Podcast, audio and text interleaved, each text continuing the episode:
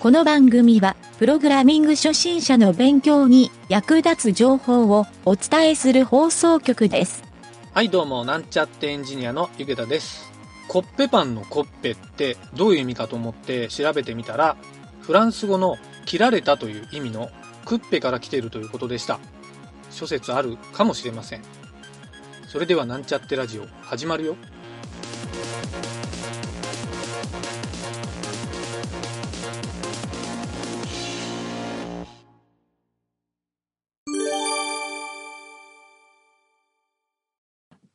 次の質問は、ペンネーム、フリリンさん。ちなみに、このペンネームは、フリリン。ちなみに、このペンネームは、ペンネームメーカーっていうところで、俺が勝手につけとるペンネームやけん。本当は、全然違うペンネームやけん。あ、そうなんや。てか、まあ、ID がヤフオクか書かれてないけど、それが書いてなかったり、ID の表示不可とかって書いてたりするんやけど、例えばこれやったらフリーランスっていうのをそこのなんかペンネームメーカーってとこに入れたら、バーってリストが出るんよ。そんな顔適当に俺がコピペしとる。そんなんがあるんやね。あるある、いっぱいある。いっぱい調べたら出てくる。そういうのを駆使して俺が勝手に作った。もうかなりいいな。かなり捏造感がすごいよ。でも実際にされとったやつやけどな。で今回これちょっと短めのやつなんやけど、これもちょっと怒らんとってな、この質問聞いて。この質問結構イラッとする質問やから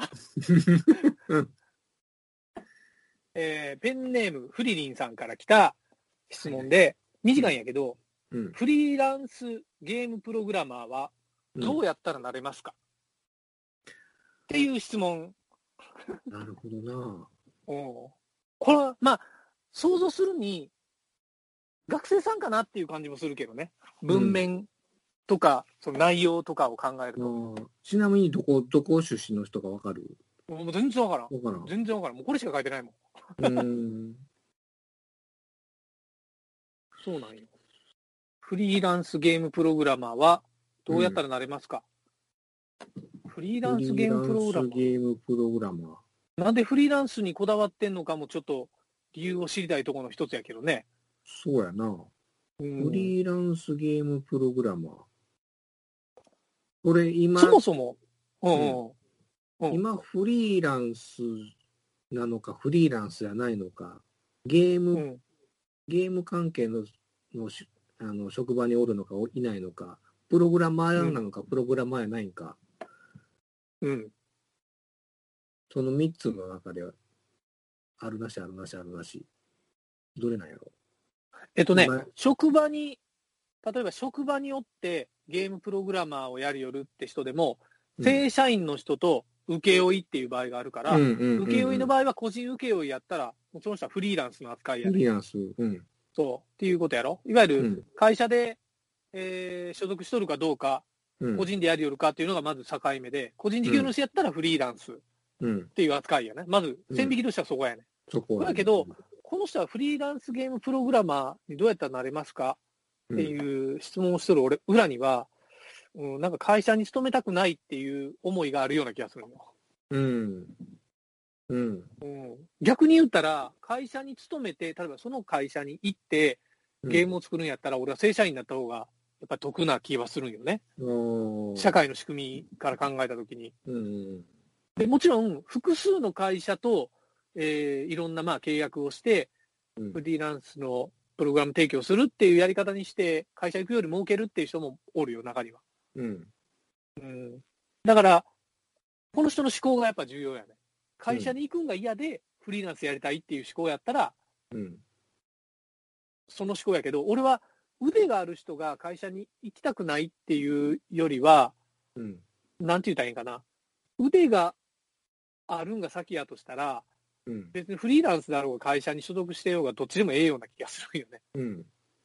別に所属は何でも構わんよな。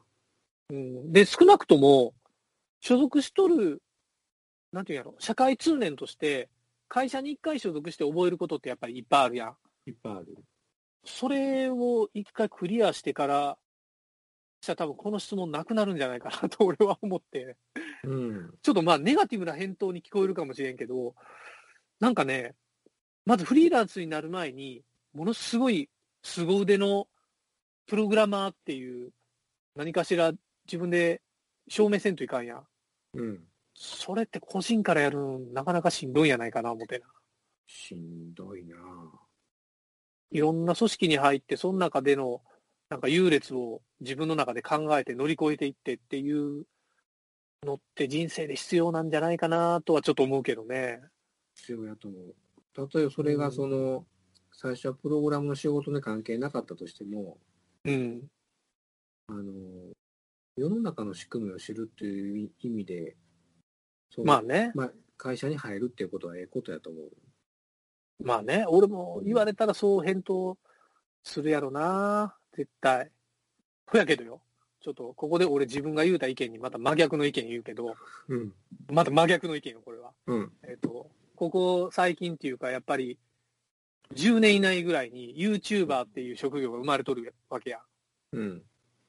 もう、彼らは会社っていうか組織に属せずに、うん、Google のアカウント1個持っとったらできる職業なわけやろ。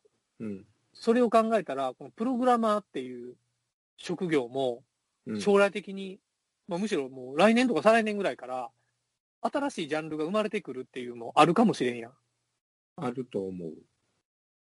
例えば本当にこれこそ Google がプログラミングプラットフォームみたいなのを発表したら、そこのアカウントさえ持っとったら、うんうん、Google が勝手に他の会社にプログラミングを売ってくれて、またはそのクラウドワークスがやるよみたいなことを Google がやり始めたら、うんそこで商売するやつも絶対出てくるはずやろ。出てくると思う。お金のやり取りがあったら絶対商売になるから、うん、それはあり得る話よ、本当に。そう、あり得るやろ、うん、まあ実際にクラウドワークスがもうそうなっとるから、うんうん、そういう意味では、そこでフリーランスのゲームプログラマーで会社に所属したことないって人はもうすでにおるかもしれんよ、世の中に、うん、しかもそれが凄腕でみたいなことになったら、うん、なあ、おる可能性もあるし、うん、まあこの昭和生まれのうちらからしたら、うん、昭和と令和の違いはもう格段に開いてくるかもしれんしな。そうだね。ありえるやろ。俺今話しながらふと思った、それを。それはありえるよ。あ、俺こんなこと言おったら俺らなんか結構じじい扱いされるっていう感じで今勝手に思ってしもうた、自分で。あるある。うん。そうだよ。うん、その、例えば、まあ、Google にちょっと限って言うもあれやけど、うん、フリーランスゲームプログラマーはどうやったらなれますかっていうのに、うん、もしかして実際に、そういうフリーランスのゲームプログラマーをやりよる人は、そこのプラットフォームでアカウント作ったらええよっていうのが答えかもしれんしな。かもしれんな。恐ろしくない？なんかそれって。恐ろしいな。俺らの固定概念と全然ちゃうやんと思って。うん。いや最初に腹ワーク言ってくださいっていうもう昭和やねん、それが昭和やねん。そうよな。フリーランス自体も違うもんな。そうよ。ハローワークはもうおじいちゃんしかおらんのやけん。そうよな。税務署行って言い切ってんかそれ。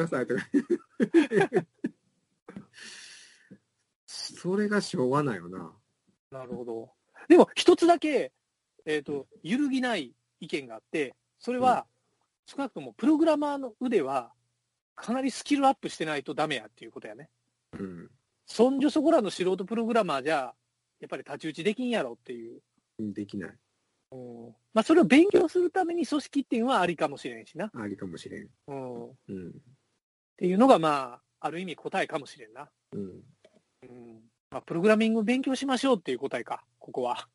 そうやね。まあこれは俺自身にも言えるけんね。また自分対比で、うん、自分対比で分かりやすいな。もっとやらないかなと思う。まあ、日々勉強や。日々勉強やな。それ大事なことや。うんうん、いやこの人には日々勉強ということ。そう。そこで終わりと思ったの、それまでになるけん。そうやな。続けていかないと。オッケーオッケー。えんちゃう？うん。よし、じゃあこの人以上ですね。以上で。